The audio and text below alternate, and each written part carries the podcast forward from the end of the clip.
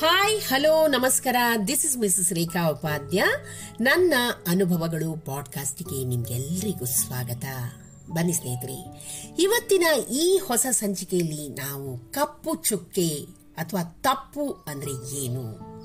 ಇದರ ಬಗ್ಗೆ ಒಂದು ಚಿಕ್ಕ ನೀತಿ ಕಥೆಯನ್ನ ಕೇಳಿ ಆನಂದಿಸೋಣ. ಸ್ನೇಹಿತರೆ, ಜೀವನದಲ್ಲಿ ನಾವು ಎಷ್ಟೋ ಸಲ ಒಳ್ಳೊಳ್ಳೆ ಕೆಲಸಗಳನ್ನ ಮಾಡ್ತಾ ಇರ್ತೀವಿ. ಆದರೆ ಅದರ ಬಗ್ಗೆ ಯಾರೂ ನಮಗೆ ಅಭಿನಂದಿಸೋದಿಲ್ಲ. ಆದರೆ ಬೈ ಚಾನ್ಸ್ ಏನಾದರೂ ಒಂದು ಚಿಕ್ಕ ತಪ್ಪು ಮಾಡಿದರೆ ಆಗ ನಮ್ಮ ನಮ್ಮ ಕಡೆ ಬೆರಳು ತೋರಿಸಿ ನೀನಿದನ್ನು ಮಾಡಿದ್ದೀಯಾ ಅನ್ನೋರೇ ತುಂಬಾ ಜನ ಈ ಸಮಾಜದಲ್ಲಿ ಇದ್ದಾರೆ. ಇದರ ಸಲುವಾಗಿ ಒಂದು ಚಿಕ್ಕ ನೀತಿಕತೆಯಿಂದ ಕೆಲವೊಂದು ಒಳ್ಳೆ ವಿಷಯನ್ನ ಇವತ್ತು ನಾವು ಕಲ್ತ್ಕೊಳ್ಳೋಣ ಸ್ನೇಹಿತರೆ.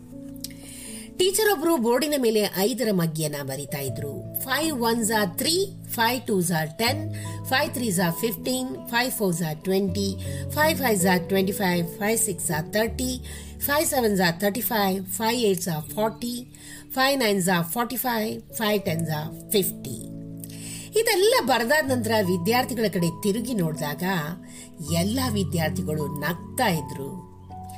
ಆಗ ಟೀಚರ್ ಕೇಳ್ತಾರೆ ವಿದ್ಯಾರ್ಥಿಗಳನ್ನ, ನೀವು ನಗೋದಕ್ಕೆ ಇರೋ ಕಾರಣವಾದ್ರೂ ಏನು? ಅಂತ ಕೇಳ್ತಾರೆ. ಆಗ ವಿದ್ಯಾರ್ಥಿಗಳೆಲ್ಲರೂ ಹೇಳ್ತಾರೆ, ಮಗ್ಗಿಯ ಮೊದಲನೇ ಸಾಲು ತಪ್ಪಾಗಿದೆ. ಮೂರರ ಬದಲಿಗೆ ಐದು ಆಗ್ಬೇಕಾಗಿತ್ತು. ಆಗ ಟೀಚರ್ ಮುಗುಳ್ನಗುತ್ತಾ ಹೇಳ್ತಾರೆ, ನಾನು ನಿಮ್ಗೊಂದು ಇಂಪಾರ್ಟೆಂಟ್ ಆದ ವಿಷಯವನ್ನ ಕಲಿಸೋದಕ್ಕಾಗಿ ಹಾಗೆ ಬರ್ದೆ. ನಿಮ್ಮ ನಿಜ ಜೀವನದಲ್ಲಿ ನೀವು ಅರಿತುಕೊಳ್ಬೇಕಾದ ವಿಷಯವೇ ಇದು ಆಗಿದೆ. ನಾನು ಸರಿಯಾದ ಒಂಬತ್ತು ಸಾಲುಗಳನ್ನ ಬರೆದೆ, ಆದರೆ ಯಾರೂ ಆ ಸಾಲುಗಳು ಸರಿಯಾಗಿ ಬರೆದದ್ದಕ್ಕಾಗಿ ನನ್ನನ್ನ ಅಭಿನಂದಿಸಿಲ್ಲ. ಆದರೆ ಒಂದು ಸಾಲನ್ನು ನಾನು ತಪ್ಪಾಗಿ ಬರೆದಾಗ ಎಲ್ಲರೂ ನನ್ನ ಕಡೆ ಬೆರಳು ತೋರಿಸಿ ಬೊಟ್ಟು ಮಾಡಿದ್ರು. ಒಂದು ಕಪ್ಪು ಚುಕ್ಕೆಯಂತೆ. ಆ ತಪ್ಪಿಗೆ ಹೆಚ್ಚು ಬೆಲೆ ಕೊಟ್ಟರು ಸ್ನೇಹಿತರೆ, ನೀವು ಮಾಡೋ ಎಲ್ಲ ಒಳ್ಳೆಯ ಕೆಲಸಗಳಿಗೂ ಜಗತ್ತು ಯಾವತ್ತಿಗೂ ಬೆಲೆ ಕೊಡಲ್ಲ.